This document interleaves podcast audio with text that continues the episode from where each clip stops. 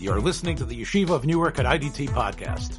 I'm your host and curator, Rabbi Abram Kibalevich, and I hope you enjoy this episode. Hi, this is some of my best friends are Kabbalists. Uh, Rabbi Gluck and I had a conversation that I felt needed to be sort of divided in two. So, although it was actually happening all at one time, and we were talking about who Achashverosh was, but I think that the first part of the conversation, although I think is informed by people who study Kabbalah, I think that it's much more of a interesting historical approach and something which I think people would need to hear. So this is really the part one, which is really the historical Achashverosh and the religion that fueled him. So that is actually going to be part one. The second part will be more uh, dealing with um, a, cryptic explanation of, well, a cryptic medrash and an explanation from one of the great Mukubolim uh, about that and an expansion, uh, a little bit of, of his idea and trying to make it make more sense. But this is part one, which is really Achashverosh, the history. I hope you enjoyed it. Shalom, this is some of my best friends are Kabbalists. I'm here with uh, Rav Nosson Notaglik from Ashkelon, Eretz Yisrael. Uh, we've been, uh, Nosson, we set for ourselves a task to discuss key figures in the Megillah Esther. Last week we talked about in general how this story first character, uh, who the first parak of Megillah Esther actually introduces him as sort of like the overriding presence. Vayehi. Um, right. Now, I would suggest, though, you know, again, more Nebuchadnezzar and others play roles in Tanakh. Uh, here we have uh, Achashverosh. Uh, I, I, think playing even a larger than just the usual melech that needs to be appeased. Um, you know, we sort of get into his kishkas more than we would, uh, you know, even Nebuchadnezzar in the time of Daniel, or maybe some of the other malachim. And Chazal, as uh, we're going to find out, um, do see him as uh, very very important for us to to contemplate. But you have some thoughts about uh, some historical thoughts about trying to figure out who this man was exactly, because he wasn't just a character in the Megillah, but his historical footprints are out there. Um, yeah, there's well, at least there's some theories about about who he was, and uh, I think the one that the one that I'm going to present lines up pretty well with Chazal that give you like an early date for Achashverosh. Puts Achashverosh sometime in the early part of the um, Shivas Tzion, you know, um, after after Zerubbabel and let's say before Ezra Nehemiah. Um, so he would be he would be like third or fourth in line after after Koresh, who actually conquered Bavel and founded the founded the uh, Persian Empire. Um, so there's just some interesting interesting things to say about him.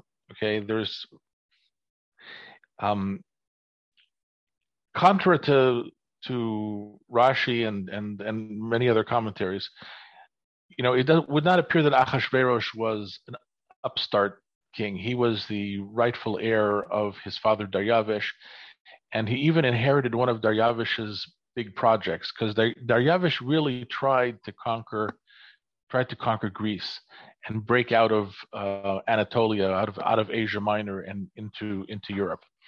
And he was uh, he was unsuccessful. And one of the primary reasons why he was unsuccessful, why was because the is the Greeks had a different sheet of armor, they had longer spears, they had a different they had a different sheet of fighting, and the and the uh, the Persians were relatively unarmored you know, and they relied they relied a lot on arrows to do their dirty work for them, and then send send the soldiers in to sweep up. But the soldiers went in relatively relatively under underprotected, and you know they they were maneuvering huge armies and huge ships, and you know Greece is a very rugged terrain, so it's very difficult to get around in in Greece, and it's very uh, very complicated maneuvering, both on the sea and and in land. So after after Daryavish uh, was kind of defeated, um, primarily at a battle called Marathon, from which the word marathon is taken, if anybody you know knows that. But after Daryavish was defeated, so the task of then he died, um, and then the task of finishing the job fell to fell to his uh, his son, Achashverosh, or or or something similar in Persian. Um, but people know him better through the Greek word uh, Xerxes, which is spelled with two X's. Okay. Um, now, anybody who knows a little bit of Rashi also knows that the letter X in Greek is actually pronounced ch. So it's more like which is kind of like more like like like our um, Achashverosh. Anyway, Bekitzer. So um, he also didn't he also didn't um, didn't succeed. Although there was some very very famous battles, the battle, of Thermopylae, where the where the 300 Spartan uh, Spartan soldiers held off the the whole force of the uh, of the Persian army. A very famous battle. It's been it's been made into a movie, which I strongly do not recommend anybody seeing. Uh, but um, yeah, and it would appear to be that that the, the big party that he made was actually a, a preparation for the war. And he does this shortly after he comes to power. Third, you know, third year of his reign, he has the gigantic party. The party is a war planning event. I'll explain. I'll explain that in a minute. Then he goes off the. You know, then he kind of goes off the under the under the radar for for another three or four years.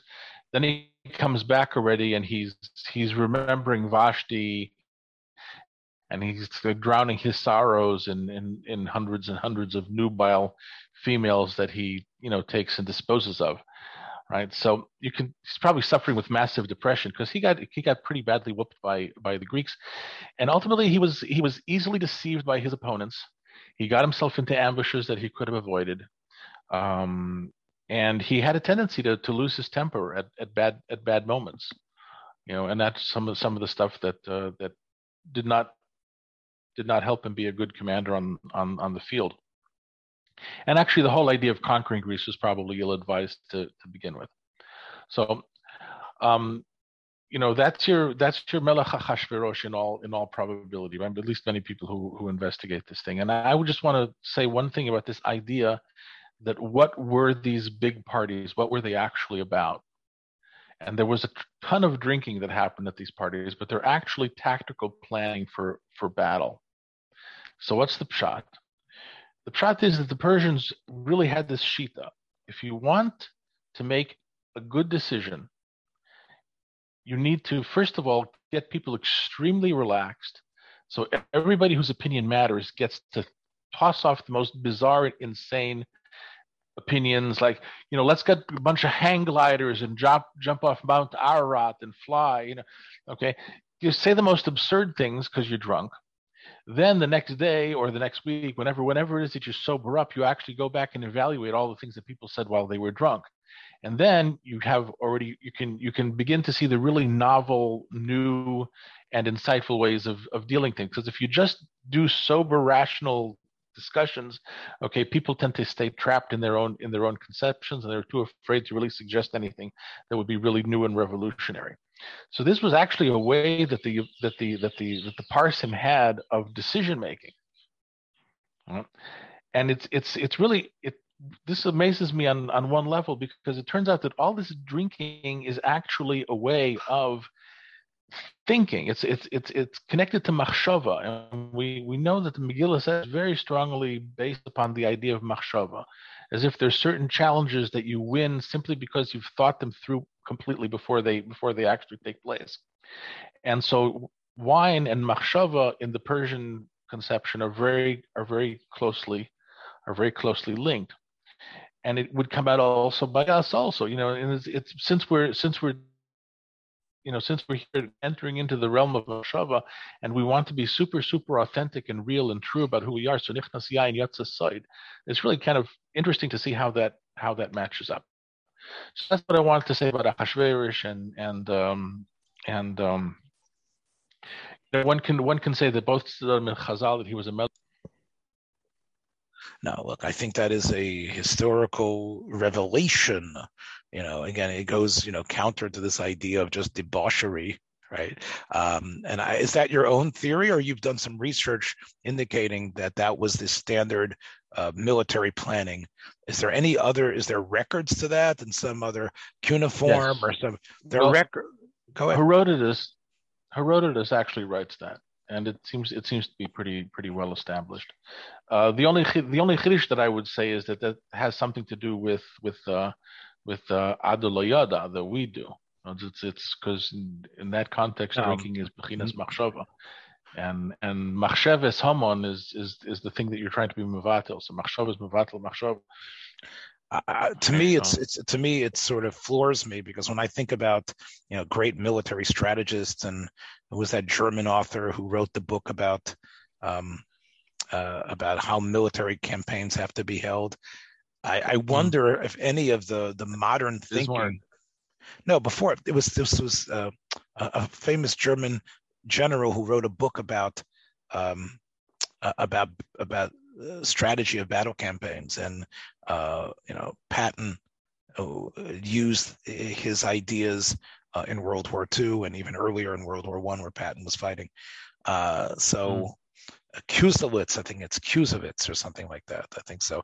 But the idea that the way that you need to th- have out of the box thinking based on stripping yourself of inhibitions in front of your superiors, and that somehow that would, you know, push to the forefront uh, the novel ideas that were needed for victory, that I think is something that is a unique point. I've never heard that yes. in terms of strategy sessions. Let's get. I mean, consi- considering how it turned out, I mean, it's not necessarily so successful.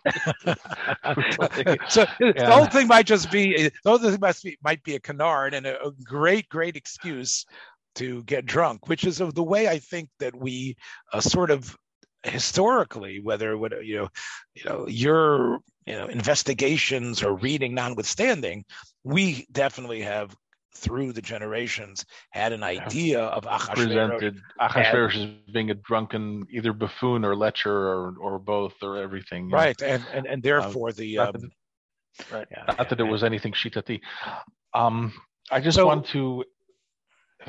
What did I want? It was an Ovid about the Zara. He was not he was he was Zoroastrian, so he was okay. a dualist, but he wasn't. You know, he he did it would have he would have had a very strong sense of of Musar and Dine Tumah V'Tahara and and well Lahavdil Tumah V'Tahara by them, which was very severe. Uh, okay, so um, we, have talked about Zoroastrianism. Of course, we did a whole uh, number uh, last year or two years ago.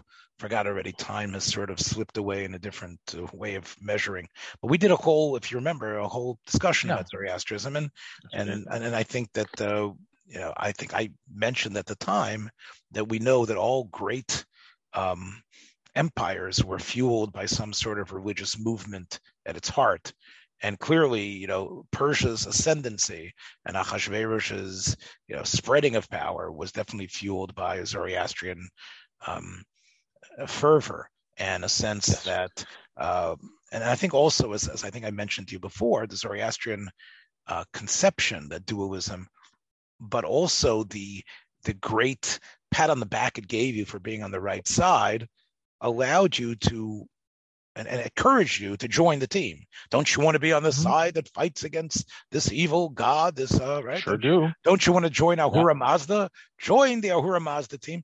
And what what was able to happen was that in these 127 distinct little city states or whatever they were, they were able to pretty much uh, download that version of good against evil and you know fire against uh, the Droz material, and they were able to at least pay lip service to that idea and say, yeah, well, we can we can we can align whatever our avodah is with that because okay, um, and um, uh, and I think well, that's they, they, were they were fairly they were fairly tolerant of of the alternatives. You know that uh, well look, because uh, they could. They, Koresh, yeah. Koresh gave us the permission to go back to Eretz Yisrael, but he mm-hmm. did the same thing to lots of other people. But but but and he was quite respectful of, of, of other deities. So it's, uh, they weren't really that much of a proselytizing religion you'd be absolutely right in saying that they did get a lot of energy there that their conquest was fueled by their you know by their religious vision that's that's that's but you know, but also but but also they felt, the, that they felt that they had the, like the true emistic religion and that gave them a lot of backbone which was gamish enough they could actually say, hey, what you were doing was sort of true too, but now you're getting the bigger picture. Oh, okay. So it mm-hmm. didn't necessarily cause like a, a, a, like what what I've been believing is not true. Well, I can't believe it. My, my grandfather and great grandfather have been living this, and I've got this old temple where I have all my money in there. No, no, that's true because it's part of the big picture of fighting the evil uh, other god. And what you were doing was really part of the Zoroastrian vision. Oh, it was. Yeah yeah, you've been Zoroastrian the whole time and you don't even know it. Aha! So you mean uh, I'm getting an upgrade? Sure. And, and, can I still call this, you know, base Getchkaville? Yes, Getchkaville. But okay, it's really Zoroastrianism, but you could put that uh, as an asterisk on the bottom. Yeah, but it's Zoroastrianism and Getchkaville at the same time. And I think that's part of the reason why everybody could sort of, hey, I'll be part of that. Whereas I can, I can definitely concur with everything that you're everything that you're saying. There's also like a shtickle raya from the Gemara. There were some of our chachamim, you know, that didn't want to go to this place called, I believe, Bebani. Bebani, right? Sure. They, they didn't, didn't want to go, go in. They didn't want, which was a which was a place of polemic. It was a place where right. It was a place where it was a place where where where Zoroastrians or or um yeah Zoroastrians would have conversations with other religious traditions. By by then, it was both Judaism and Christianity for the mo- for the most part, because you know real avodah zarah was at that point practically non-existent.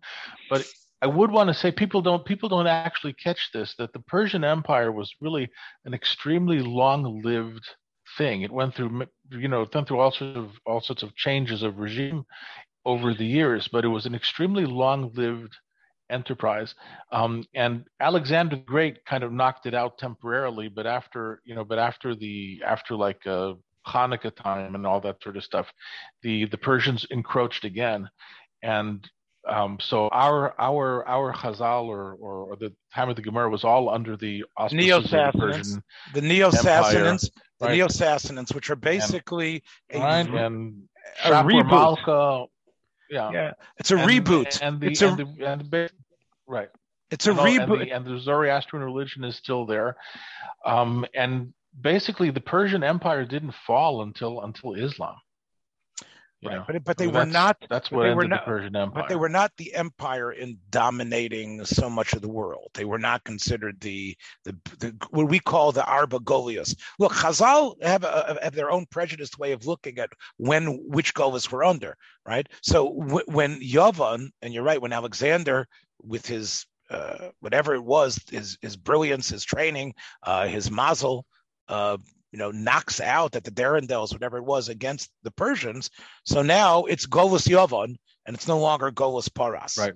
So despite the fact that Paras didn't collapse into nothingness, but for us, as far as we're concerned, the power that we were dealing with was Yovan at that time and then Rome. Yeah, I mean, Yovan, Yovan did knock out the Persian Empire for for once again for a period of time, but it reasserted itself.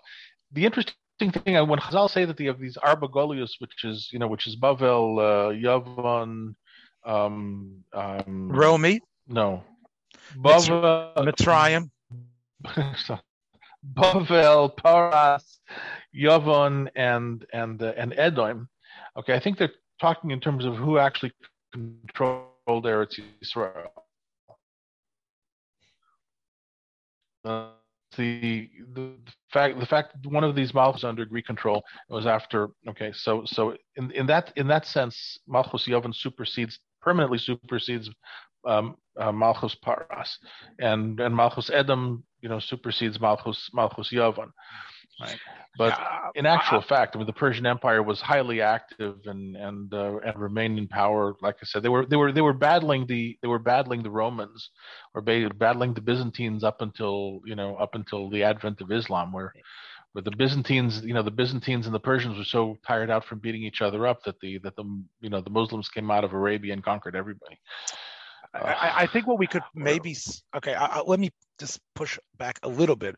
What I would say is Golas, when we talk about Golas Bavel, Golas Paras, Golas Yovan, Golas Edom, or Romi, what we might mean is not just necessarily who the land of Israel was being controlled by, but rather the Jewish people in their mentality, who what they were getting influencing, what what influences were now uh, inserting themselves into our mind, and we were sort of like, in a way, melding them with our Torah conceptions.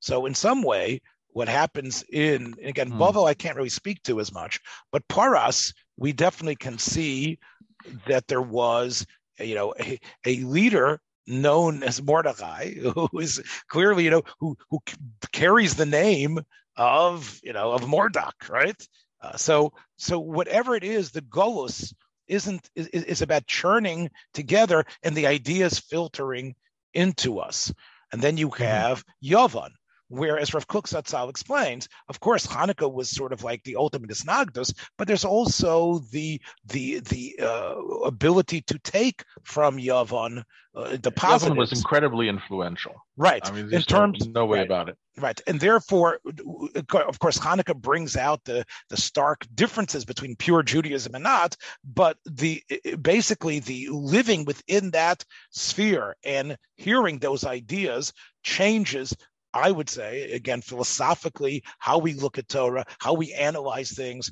One could even say that what eventually becomes Talmud Bavli and Yerushalmi, that method of analysis is really built on a certain type of analysis uh, that was in the air at the time of, uh, in, in, terms of the Greeks.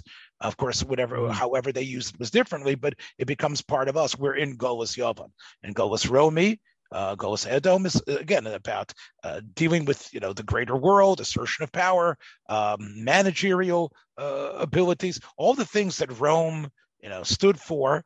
That also you know comes into us. Whether Christianity has an aspect in that as well as part of being Edom, Romi, or Christians, all of that is what I mean by Golas. So yes, so one could say that the influence from Paras yes, historically they were still fighting. They still had a pretty whatever their army. I'm sure they finally got armor eventually, but the the Golas, we weren't in their Golas as much anymore. And you know, so even in the time of the Amaroyim that were really in their control, there wasn't that much of a interplay. Uh, even though Shmuel was very close with Shmuel Malka, etc., but you didn't necessarily have the uh, the interplay in the same way. That could be what Chazal mean by Golas. I think that's a, a well, possibility I, as well. Yeah, I think I think that's I think that uh, I think that's well stated. Look, if you if you take a look at if you take a look at Chazal and give us some analysis of the ideas that are that are, you know, like who is who are Chazal being working opposite. Okay, so I think there's there's much more of the, you know, you, you can kind of see Chazal working opposite Christianity, as opposed to really out working opposite Zoroastrianism. And there's a, there's a few phrases here or there, you know, like like uh, you know from your from your pupik, you know from pupik above you you belong to uh, you know Hermes, and from your pupik below you belong to Herman, and and you have a you have chacham that uh, that slugs that up. Um, but the I think I think that if you you know if you do a deep dive into the, into the uh, into the Agadatas, you think you know the the real conversation you know, is with is with Gnostics and and uh, and with uh, Christians, as you as we pointed out, Gnostics more than Christians, but I think, but you know, in the yeah. end, right? Um, and and and I think in the same way that you've described uh, the ideal of Achashverosh Suda, we sort of have that on a on a meta scale in terms of the mixture of of, of Yisrael within uh, this atmosphere. Whereas, okay, yeah, I'm fighting with you, but I'm also hearing those ideas, right? You know, I'm arguing with you, and I'm also digging my heels in, and I'm being docha bekash because I don't want to lose in front of you. But in some ways, there might be some sort of like again uh, Christological influence in some ways, maybe in terms of compassion, maybe in terms of stressing certain certain of the neviim and certain as opposed to again, this is really getting into sort of apikursisha area. But one could yeah, even say we're not afraid of that, are we? Yeah well, one could, you know, one could say that, you know, in the the, the dialectic and the debate really forces you in a way to, if not come closer, but at least to adjust and to analyze the areas that you know that you're being accused of. If you're, are, are you over is it true that you're just oh, you're, you're overly legalistic and you're not spending enough time dealing with you know the stranger and the and, and the and the widow and the orphan, even though it's in your Bible, it's in your Torah. Um, it's possible that again the interaction with Christianity, especially as we were you know on a practical level needed to hold on to our adherence, maybe did cause some sort of okay, we're going to emphasize these things a little bit more. We're going to push forward. Maybe even Chazal in their statements are going to talk more about midos and derech because they have to do that. I mean, this is again a, a possibility. Um, uh, yeah. You know, uh, and, and, and, you, in a way, what I'm saying is not kfir is really apikoursis at all. I mean, why would God subject us to a situation where we are in, you know, in constant locking horns with these others, if not for us to turn a little bit of a light on ourselves to to to develop better? Which, of course, of course. I mean, you know, you have to if you're if you're going to stand up to that kind of abuse, you have to actually have some have some weapons in your arsenal, and sometimes those weapons have to be developed on purpose because they, you know you don't have to you know somebody has to come up with them, and somebody has to come up with the arguments, and someone has to come up with the ideas. So so there's a yeah there's there's a there's a give and take there, um, which um you know I would agree with you that that Chazal seem to have much more of an influence of the Greco-Roman world on their on their um, on their dialectic, you know, than they than they would with the with the Persian world. So yeah, I can I'll, I'll sign off on your. I'll, well, again, I'm I, am i am just you know, again because clearly, Nosson, one of the things that uh, confronts someone like yourself, uh, and especially many of the younger listeners we might have, is okay. You guys are talking like and, and you've you've of course lectured about this and, and, and been been interviewed about it is okay you're telling me what Chazal say but what is modern what does the modern historian find out? What does archaeology uh, show us about what the past was? And you know you could you you have one approach of saying i don't give a damn about archaeology and i don't care about what the actual history was. I live in this rarefied world of torah. I live in this world and this world is is good enough. Uh, you know here's the chofbes osios that i'm living in and those osios are enough. Okay I, you can bang me over the head uh, from today till tomorrow because you're mitzvah that that this is not the way things were and that this is i don't care. I think what you're trying to do is you're trying to um, say they can both somehow align together, despite the fact that what we have historic our, our, our conceptions of things might be at odds with what historical um, excavations have been able to produce. Yeah, Mikol Malamda Hiskalti. So that's uh, Ah, yeah. Something my father used to say a lot.